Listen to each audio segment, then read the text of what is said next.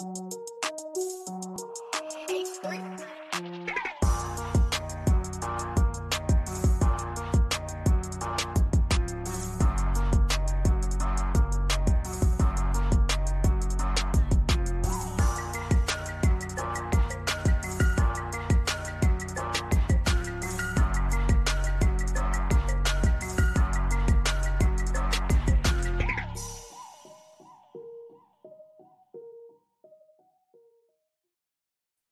Hey, what's going on, Who That Nation? It is yours truly, TJ Jones, the host of the State of the Saints podcast. And I have a special guest with me here on the State of the Saints podcast. I have college football and NFL analyst Mike Detillier. Hey, how you doing, Mike? I'm doing great. Thanks for having me on. Yeah, thank you for uh, being back here on the State of the Saints podcast to talk some Saints football with us. We really do appreciate it. No problem. Uh, yeah, the first thing is uh, well, the, the first half of the season is over, Mike, and uh, the Saints are two and two right now. They're a 500 team, but uh, you look at the New Orleans Saints, it, it, seems like they're going in a little bit of a different direction than what we're actually used to the Saints. You know, we're used to the Saints uh, being a team that throw the ball down the field, explosive plays, but it seems like the, the running game has been the narrative of this team. So Mike, uh, what have you thought about the Saints running game uh, the first half of the season? No, when you're patient with the running game, you win games. This football team has played over 77 games under Sean Payton, in which they have rushed the football 30 times or more in a game. They've won 95%. Yeah. Okay. Uh, I didn't go to Cornell or Harvard or Yale, but even I can figure that one out. That's pretty simple. Uh, you got to control the tempo of a football game with the running game. And not every game's going to be 42 carries. Yeah. But you got to have some patience with the running game. You didn't have patience with it against the Las Vegas Raiders. You didn't have patience with it against the Green Bay Packers. And you got beat. You right. put your defense right back on the field and up and down the field. You couldn't stop them. Right. So, like, if before the game, somebody gave you the statistics of what the game was going to be at the end. First thing I'm looking for the amount of carries rushing the football because hmm. that does mean something. You know, when you play in almost 80 games and you win in 95 because you rush the football 30 times or more, that tells you a lot about this football team. Absolutely. Also, giveaway, takeaway. Okay, you were even, dead even last week, 1 1. But time of possession, you basically captured the moment at that point. You yeah. were way ahead of the game. Right. And also, I look at third down conversions. I think that to me, third down conversions and getting off the field on third down, that's as important as giveaway takeaway. Right. The Saints, man, they were 10 for 14 on third down conversions. Wow. That's 71%. Yep. Hey, listen, if you get to 50 in this league, you're doing a great job. You got to 71. You took care of business against a bad football team defensively. Right. You did what you were supposed to do. But many times those type games sort of slip away. Right. What I was impressed with, with six starters out and hmm. six hmm. good starters out. Yep. The threat of the COVID situation possibly catching them overnight. And on the road, you know, you still found a way to win. And and you basically gave him 14 points yeah. right off the bat. 14 points. You gave it to him, you're able to come back. So that to me showed a lot of grit on this football team that they were able to overcome that. And I can't tell you why. I wish I could explain it. We've asked Coach Payton on the coaches show. He's always talked about getting off the fast starts. We need to get better in September. They, they've been a middle of the road team in September. Yep. Come October, the last 20 games, this football team has been 18 wins, two losses. Wow. That's not good. That's dominant. Yeah. When you can win 18 of your last 20 games in the month of October. Right. So almost like, man, listen, if they could have pushed this season back and not started till October, you'd be pretty good. Whatever. It's still it's part of the game that you when you look at it, you impressed that you were able to control the clock. You got to stop when you needed to. And P. Rob's interception was big. I mean, yeah, yeah you could see Stafford was hot and he was throwing the football well, get that that uh, that pickoff in the end zone. But to control the clock, third down conversions, and with all the adversity around you, because nobody cares. Come yeah. on, you know, it, nobody cares in this league. They can care less if you got six starters out or whatever. You didn't get no sleep, man. That's your problem. I got no problem. You know, it's like hearing, you know, you work with somebody and they tell you, man, let me tell you about my problems. But you know, you had your refrigerator go out overnight. Your air conditioner's not working right. You got car troubles. Man, you say, okay, you got troubles, but look the troubles I got. So that's the way the NFL looks at it too. Man, I don't care. But yeah. you were able to fight through it. And um, then I look, I was impressed for a guy who did not see much playing time throughout the first three games. P Rob played big. Yeah, I mean, Patrick Robinson played big. He wasn't going up against no chump receivers. I mean, yeah. Detroit got some really good wideouts. I yeah. thought he did a heck of a job. He's earned himself the opportunity to see more playing time. Yeah, absolutely. Uh, Patrick Robinson did an outstanding job, and uh, you know he had a, a lot of a lot of members of the Who That Nation were really concerned when they see PJ Williams and Patrick Robinson being on. I know outside. I was. I thought this was going to be a track meet, you know, and I thought and I thought that uh Matt Stafford was going to throw for 500 yards, but uh they they they weathered the storm and they did a, a really good job in the secondary. I mean, you got to give them props for that.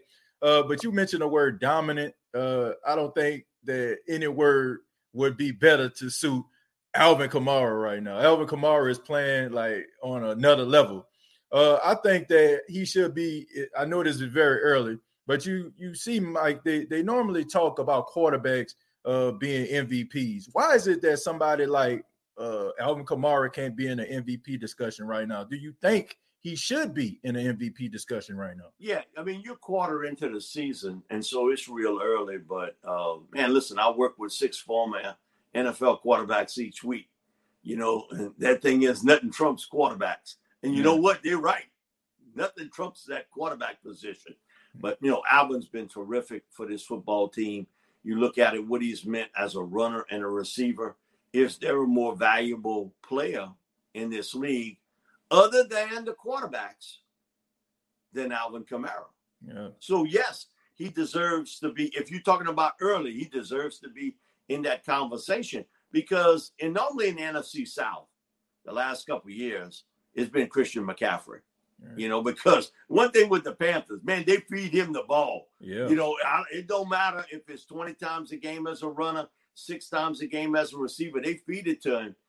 Sean, I think at one time had sort of a pitch count with Alvin, you know, kind of not wanting to get him beat up. Right. But without Michael Thomas, you had no choice at that point that you had to up that ante on Alvin Kamara. And I think that that one-two punch, man, because my big belief is you see what Latavius Murray can add to this team yes. too. You need to get him 10 or more carries each game. That's why I think the big key to success offensively is certainly getting more people involved. And you saw it last week, Emmanuel mm-hmm. Sanders, him being able to hook up with Drew and also Tre'Quan. Because yep. You know, Tre'Quan was the all potential player. Okay. He had talent. Mm-hmm. He was a good downfield blocker. He's a tough guy over the middle. But Tre'Quan never played with a sense of confidence as a receiver. Man, you talk to some receivers, you'd swear like they're the greatest receiver since Jerry Rice. They don't catch nothing.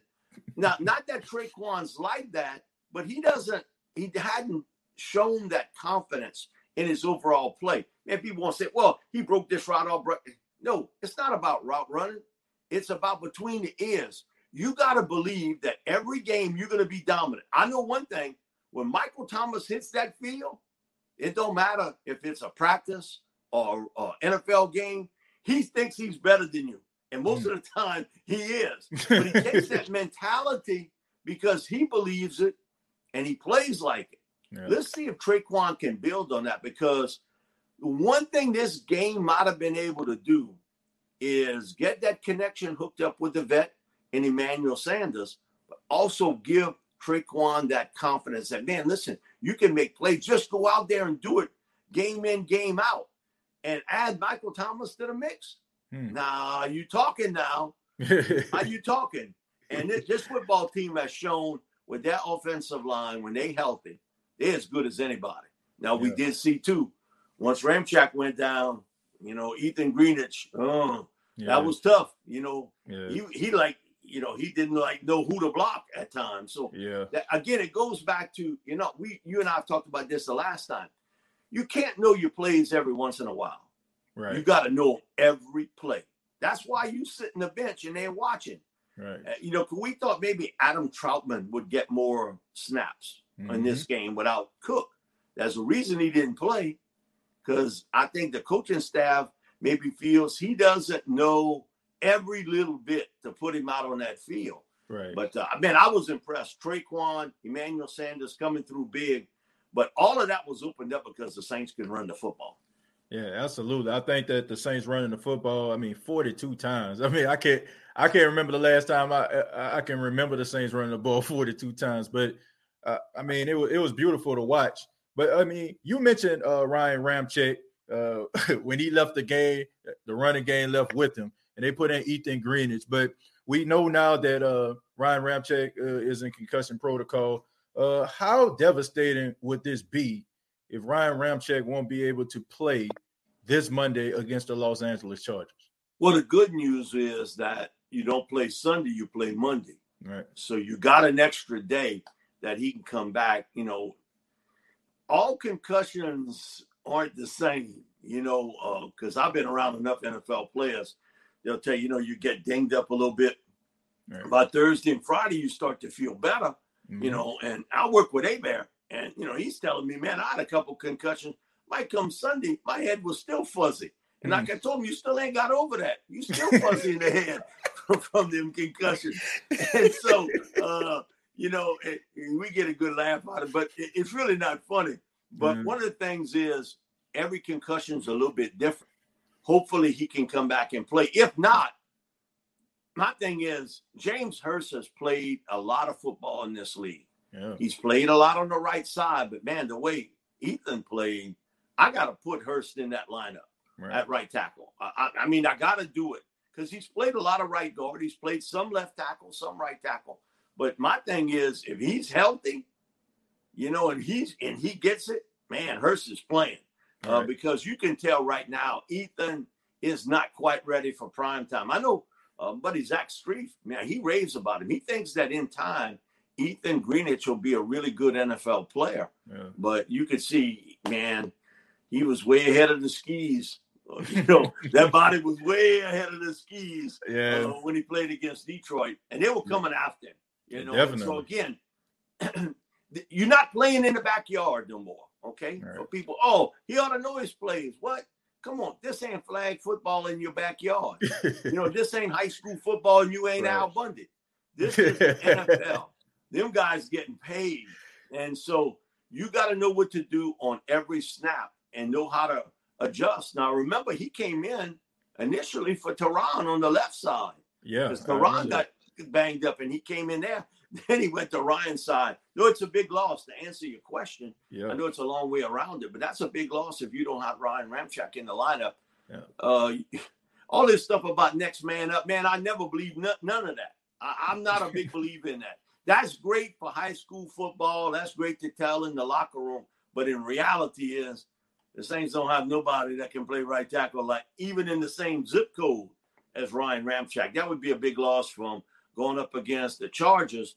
And, you know, and they got Bosa and Ingram.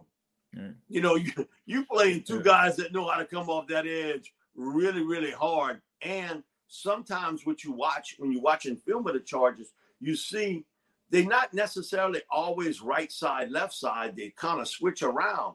So you got elements there, but you shouldn't lose to a rookie quarterback. Yeah. I, and I'm a big Justin Herbert fan. I really am. Yeah, I think too. he's got a chance to be special in this league. But in watching film of him, he's doing exactly what he did at Oregon.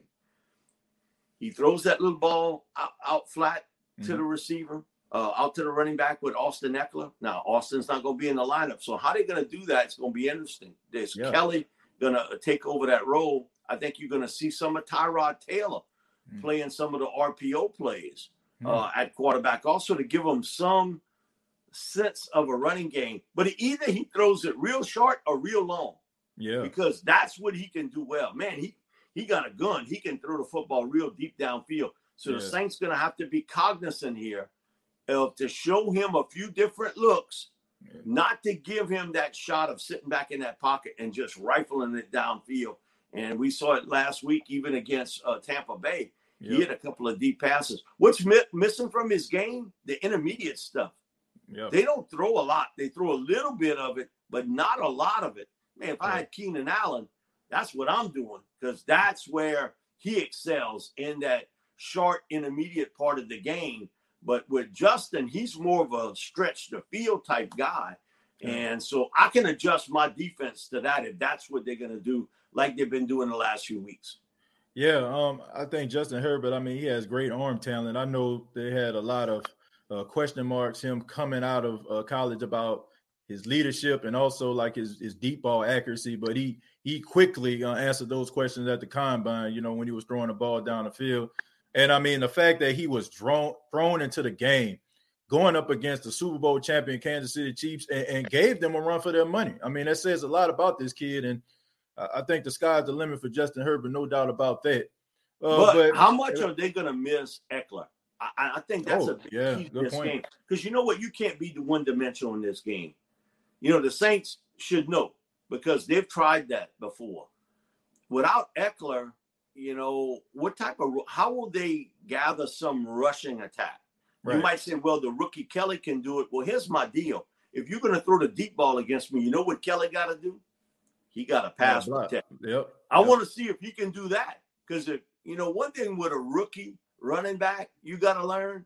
They don't ask you a lot to pass protect but every once in a while, they'll ask you to, to come on in there.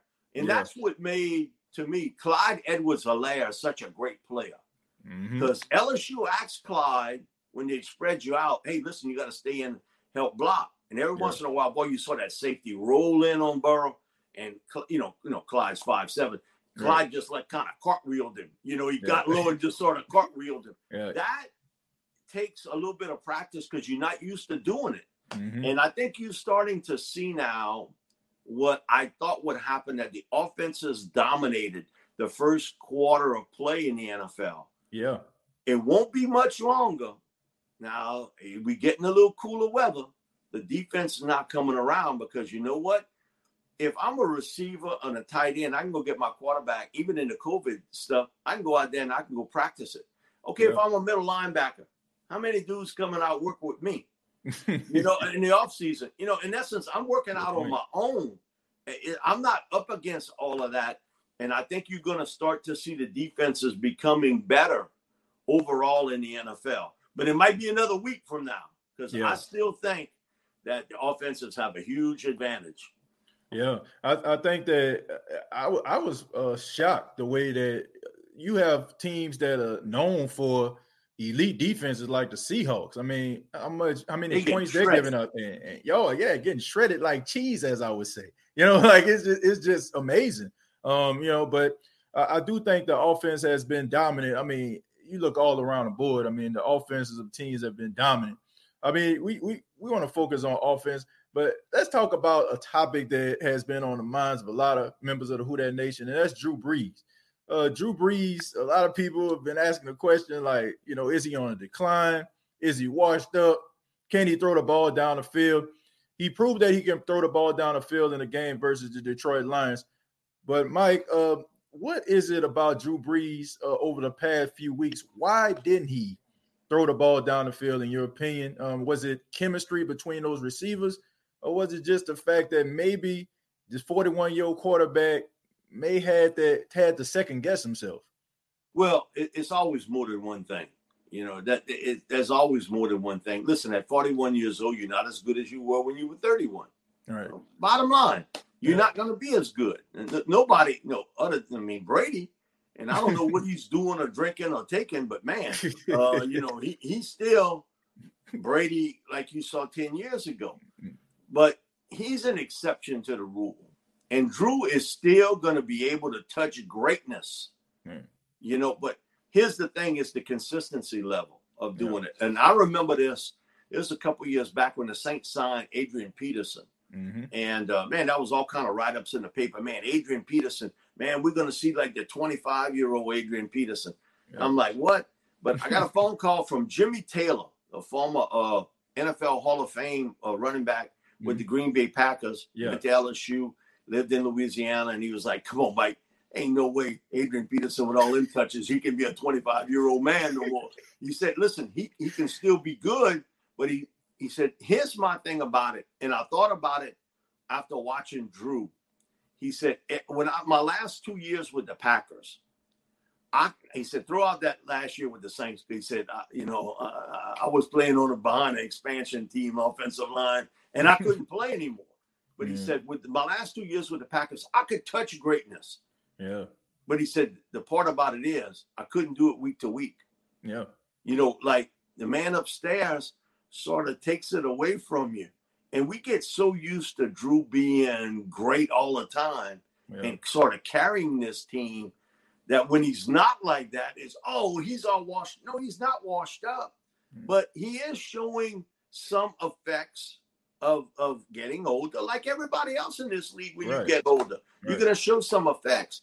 Can he still touch greatness? Yeah, he still right. can. And you saw it against the Lions. Man, he got hot, yep. and the Lions were like, "Oh, here we go." There ain't no way to stop him. And yep. so I, I do think the difference we're going to see, and this is where the running game I think is so crucial, that in games maybe he isn't quite what we used to seeing. You got the running game to back him up. Yep. So he might not be great, but if he's good to very good, and you got a running game, he don't have to be great. And I always believe this that uh, sometimes lesser Drew is better. Yeah. Because you got to get that running game cranked up. So to answer your question, yeah, at 41, he's not the player he was five years ago. Uh, nobody would be. It, right. It's just superhuman. That's why Father Time is undefeated and untied. Yeah. And he got the ropes open tall. Hey, y'all want to walk in? I, will take on every one of y'all. Hey, we saw it. If it was Muhammad Ali, if it was Michael Jordan, True. if you name it, all those great players, Jerry Rice, you can go on and on. Father Time catches up with you. Can you still play at a high level? Yes. But it's the consistency level that he's, you know, the man just sort of takes it away from you right. little by little. And so, uh, but I look at it this way the, uh, the Broncos a couple years back won a world's title. They won the yeah. Super Bowl with right. Peyton Manning. And Peyton yeah. will tell you, he got benched that year. They put in Brock Osweiler and then put Peyton back. right. But what they could do, great defense, running game. It supplemented that what Peyton didn't have anymore. And they won the Super Bowl. Yep. So as a kid, I saw the Baltimore Colts win a Super Bowl with Johnny Unitas. Hmm. Okay. And, and, Earl Morrall. Now, both them cats, they were way up in age. Yeah. They were yeah, deep were. in their 30s playing, and they won a Super Bowl with those two guys. So, yes, uh, there is the consistency level that won't be the same with Drew. But can he touch greatness? Yes, indeed. And we yeah. saw it Sunday. He he was awfully good. Yeah, yeah, he definitely was. Um, it was something to watch, you know, and um, it, it was just one of those games where I, I looked at Drew. It was almost you, like you can see the fire in his eyes, like you can see the passion. You, it, it seems like a guy who who who's seen all the you know the seen all the tabloids and, and and watched all the videos about how people are talking about how the Saints can't win with him as a quarterback. It seemed like he bottled all that up and he he he went out there and he shut up a lot of critics, you know, a lot of people yeah, out there. Yeah. We all know this, okay? Players and coaches all tell you the same. Oh, I don't read the newspaper, I don't listen to the radio, I'm not on social media. You know that's a bunch of horse hockey because yeah. they can tell you everything that people say. Why are you upset with the media or people that say something if you're not watching TV, listen to the radio on social media? Come on. Right. We right. all know human nature tells you you're gonna go look at that. You know, because right. we live in that world today. We just live in it. No matter who you are, you're gonna see that. Come on, that gets under Drew because Drew's the ultimate competitor. Yeah. And his deal is okay, I'm gonna show you. I'm yep. gonna show you. And but I think Drew knows this himself. The fact that we learning more and more about how close he came to retire.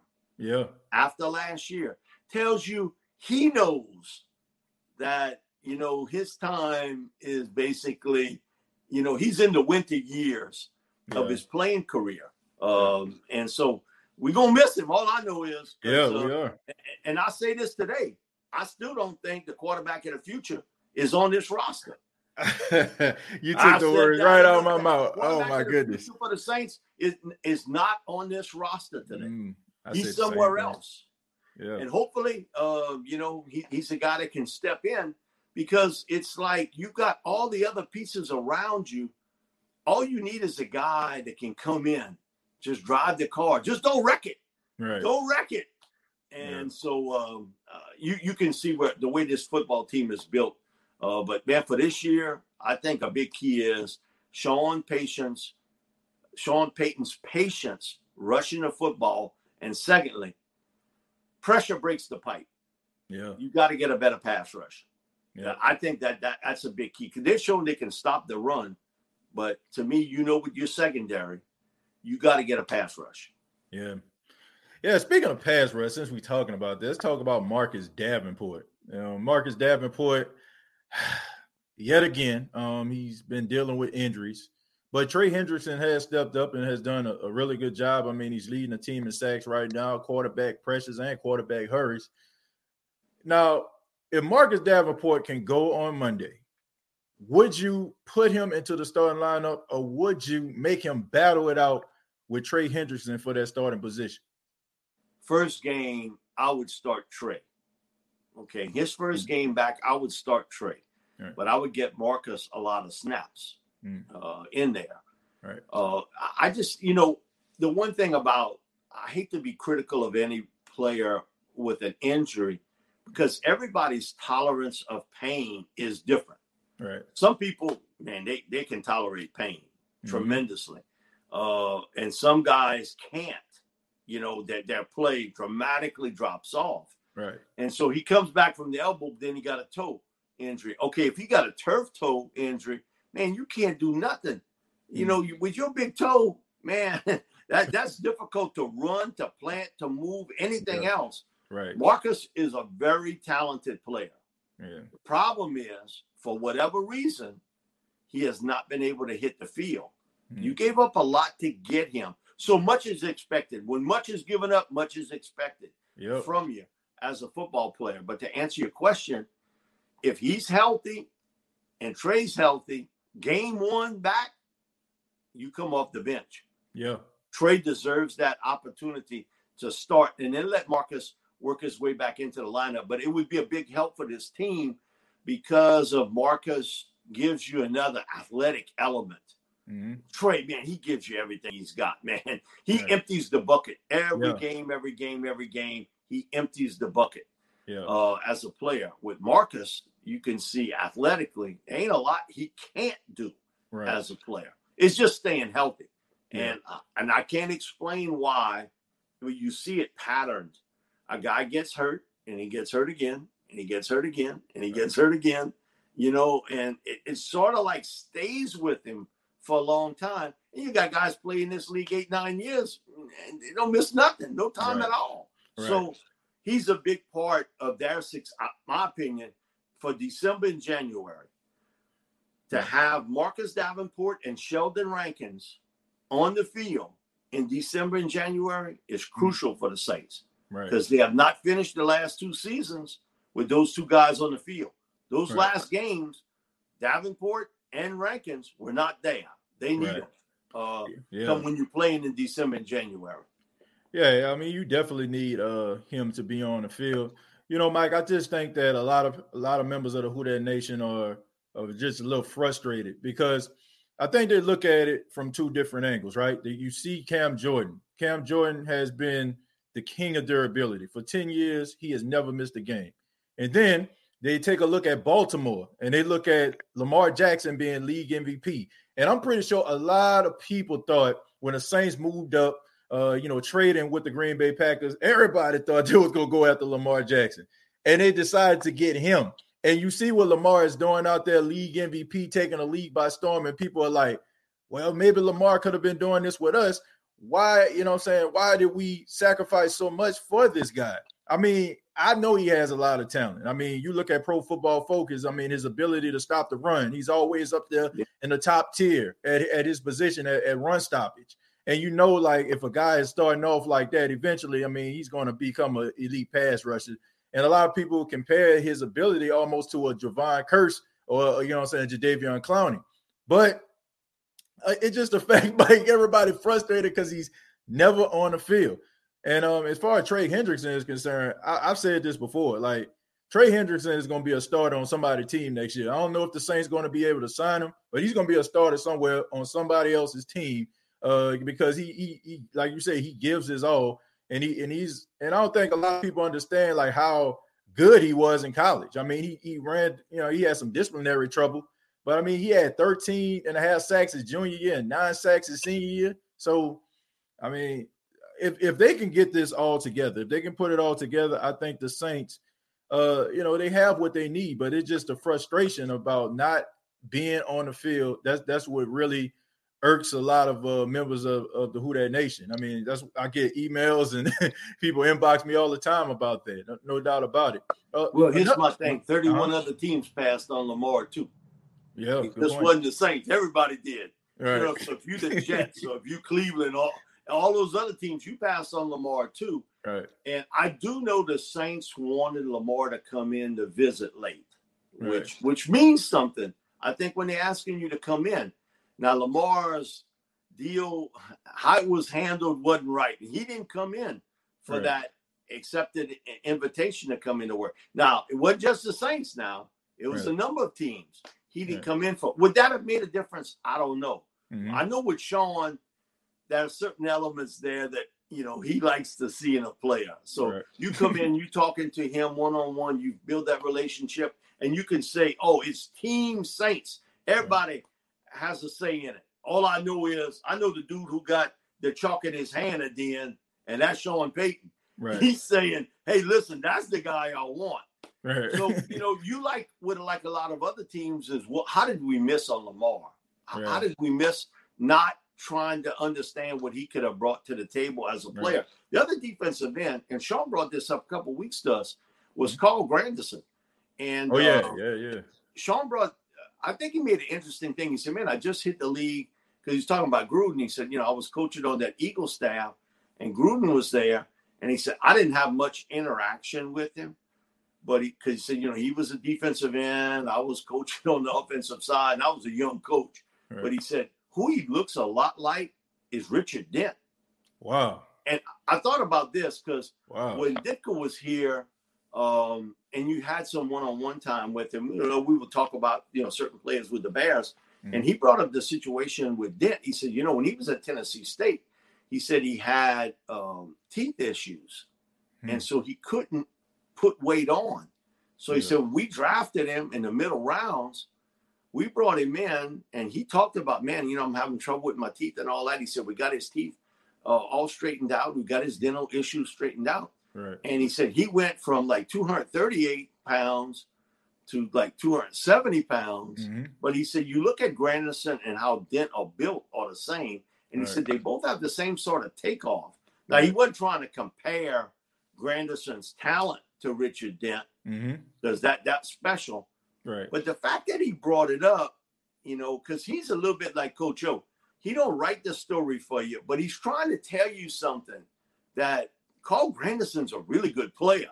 Yeah. And now Carl's weights up mm-hmm. and he's learning the league very, very well. So, right. Um, you know, for the Saints, you would love to have Trey come back. Right. But it, it may be he feels he's got a better opportunity somewhere else. Right. But Granderson is waiting in the wings, right, so to speak, uh, to take over that particular spot. Yeah. And with Davenport having so many injuries, you can understand why you would want that and understand why. Yeah. This football team, man, they got the shovel and they were digging dirt to try to get Jadeveon Clowney. They were doing everything. Man, they dug a big hole to try to get Clowney here. Yeah. You understand now why. Yeah. Sean always talks about pass rushers are a premium in this league. You got to do what you got to do to get them. And um, th- this ain't a Sean story, but it's a Coach O story. I told him, man, you find the next great pass rusher before you find the next great quarterback.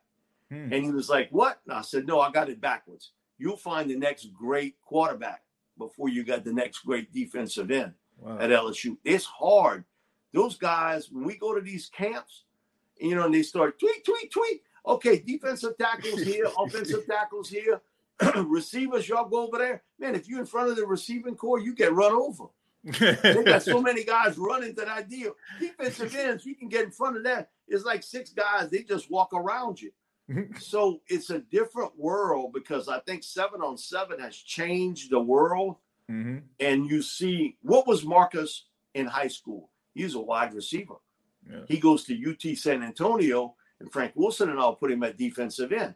I Right. see the best defensive end in this draft class, Gregory Rousseau from Mhm. Miami, Florida. What he was in high school, he's a wide receiver. Hmm. So that sort of thing, I think you're going to see more and more of. Those guys are few and far between. And that's why I think even in the colleges like in Alabama and LSU, well, LSU got one in Ali Gaye, but uh, Yeah, yeah. you can see that those guys are not plentiful. Now, receivers, man, you got them, Oh yeah. you know, but but Every year. defensive ends, they becoming hard, hard to find. So I understand why Sean did what he tried to do to get Clowney here. Mhm. And he might not be what you want to call an elite player, but he's very good. Yeah. He's he's a very good football player. Yeah, I mean, one thing that stood out to me about Carl Granderson, Mike, was when they did an interview with him during training camp, and he was just ranting and raving about special teams and trying to be a, a, a good special teams player.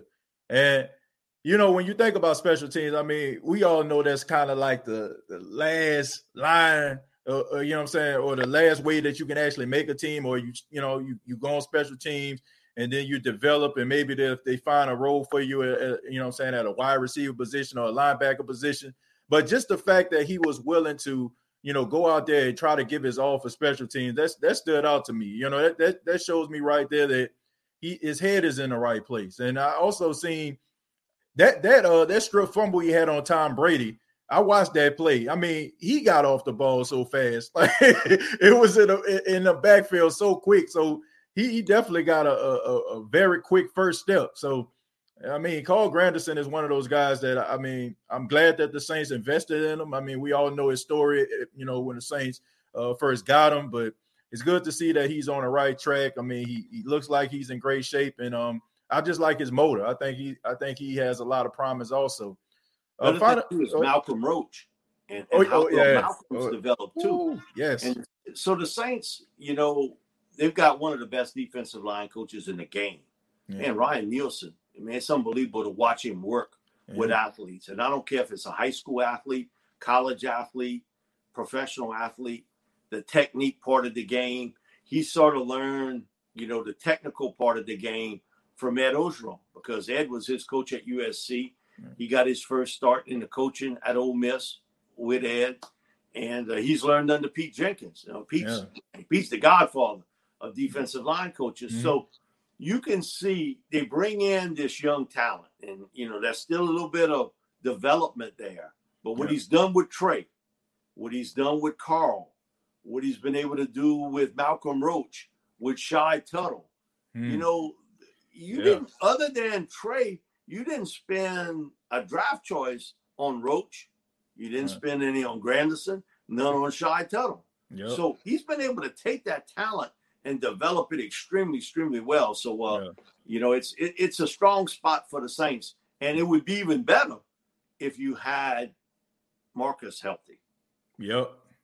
Yeah. I mean, I, I think that once he, he gets back into the lineup and hopefully he can stay healthy, you know, I think they will have a, a, a pretty good pass rush. I just think it's it's hard to like just kind of I guess dissect this defensive line because they they never really been on the field at the same time for an extended amount of time. Like they might play maybe two, three games together, and then someone else, then someone gets hurt. And like you said, uh, Sheldon Rankins and Davenport, they I don't what as Davenport. I don't think Davenport ever played in a playoff game, right? I don't think he ever played in one.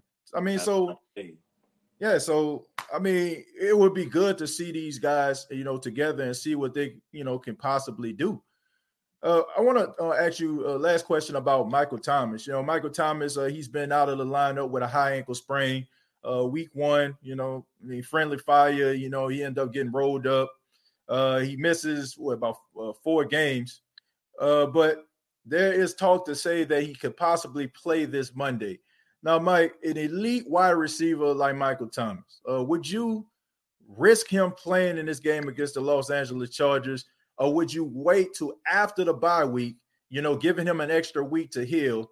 Would would you do something like that? Or I mean, what is your take on Michael Thomas? Well, yeah, I work with the crew at Thibodaux Regional Medical Center and the uh, the guys there that do orthopedic work and everything. You know, and they'll always tell you it's at least three weeks, and you're not going to feel the same until five or six weeks. Mm.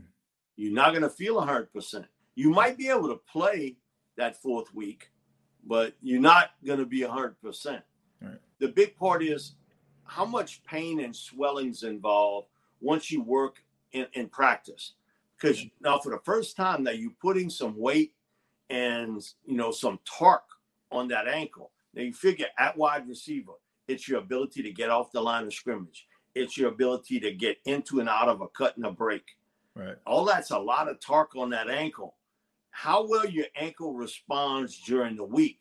Now, it looked to be last week, his ankle responded pretty well. Mm-hmm.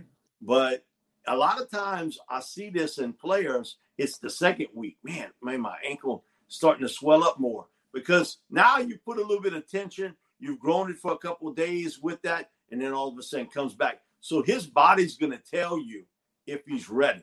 And it's not Michael Thomas's call. Okay. That that's taken out of his hands. That's right. the call of the medical team and the head coach right. on, on if he plays. But in essence, they're looking at his medicals. If right. his ankle is swelling up, how well he feels. Because if you ask Mike, hey, can you play? Hey, I'm ready to play. Right. You can't go by the player. You know, you can't go by him. You, got to take it out of his hands, put it in the medical staff, and they see it. Okay, they see if you swelling up you know, and also too, you know, at one time they used to give you a shot dead in that mm-hmm. ankle. Right. Well, here's the one thing: you could play, and the next day you can't move your foot. Mm-hmm. You know, it's like you're trying to drag it to, right. to, to, walk, and yeah. it makes it even worse. I think he could play Monday night mm-hmm. if everything is okay with the swelling and how well he maneuvers around. Now, will you see the Michael Thomas that you saw before? No, because that's he, that's going to be down the road. Right. But for most ankle sprains, it's funny. Um, last year, Tua Tagovailoa, he had the high ankle sprain. He played mm-hmm. against LSU a couple weeks later, and he was good in that game, but he ain't playing wide receiver. Right. But then he messes up the hip. Mm-hmm. So um, he won the Bobby Bowden Award in New Orleans. He comes in here, and I got a chance to go behind kind of backstage to talk to him and everything. He didn't. He, he was walking, he walked up the stairs, had no problems with his uh with his hip. He right. told me, you know what bothers me? My ankle. Wow. So we talking now. That's like seven or eight weeks later. He said that bothered him a lot. That ankle. Uh, wow. So you you get it that once you got it, and I've had a lot of the orthopedic guys said when you got a high ankle sprain, it's like you broke your ankle. Yep. Because yep. that, that's how it feels. Yeah. Uh, and you know, in, into that deal. But for everyday people who maybe it's not on their feet all the time and that sort of thing, okay, if you sitting behind a desk or you know you got a place you can kind of rest, it's okay. Come on, you can't do that on an NFL game. You got to play. uh, yeah. So I think Michael Thomas plays Monday. Hmm. It's just a gut feeling. I think he plays Monday.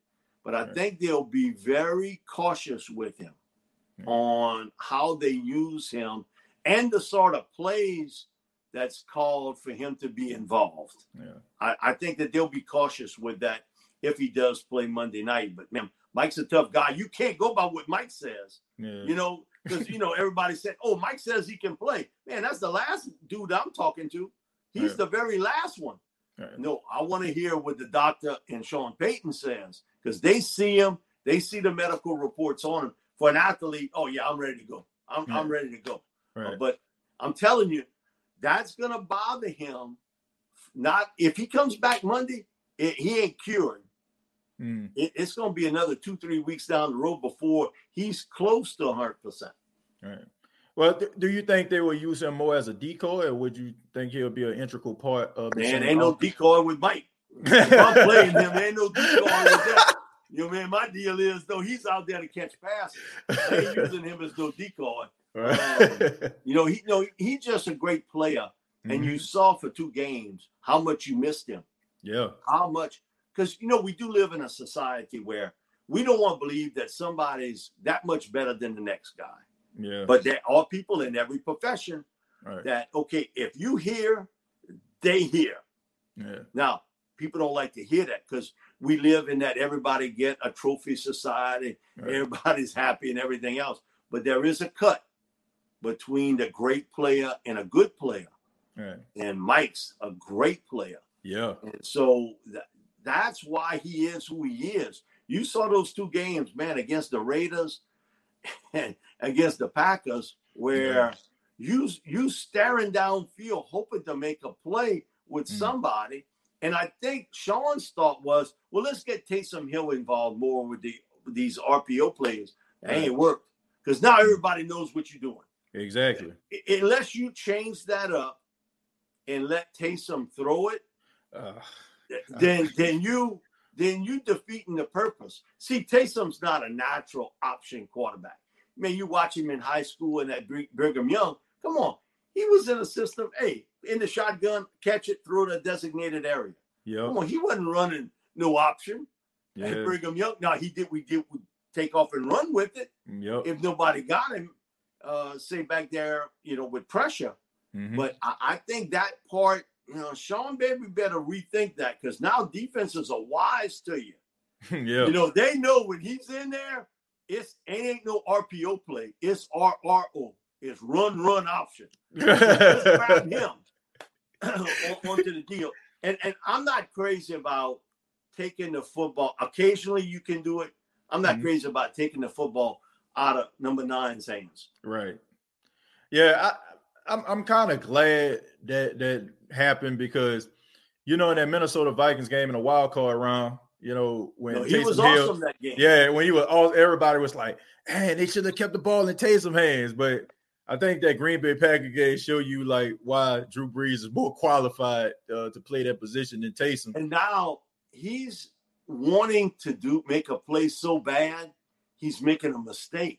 Yep. You know, because you want to try to help your football team out. Man, listen, I've been around Taysom. He is a great competitor and he wants to help his team so bad. But a lot of times, as an athlete, you got to understand, you got to relax and just Yeah. go out there and play. And you can see Taysom is sort of tense a little bit. Man, I want to help my team. I want to make a play. And he makes a mistake. Yep. And you know, so then it becomes not the physical between the ears. You know, you're trying so hard to try to make a play. Yeah. Uh, and occasionally that's great.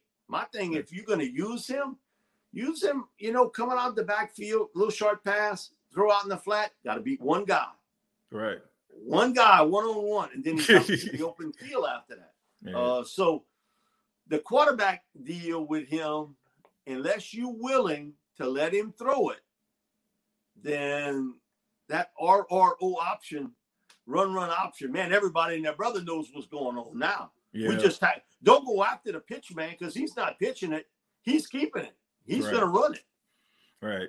Yeah, I mean, when I heard like he was uh they were practicing last week and he was uh working on a goal line, I was like, well, I was like maybe they have him passing the ball because I think a NFL uh network or reporter said that.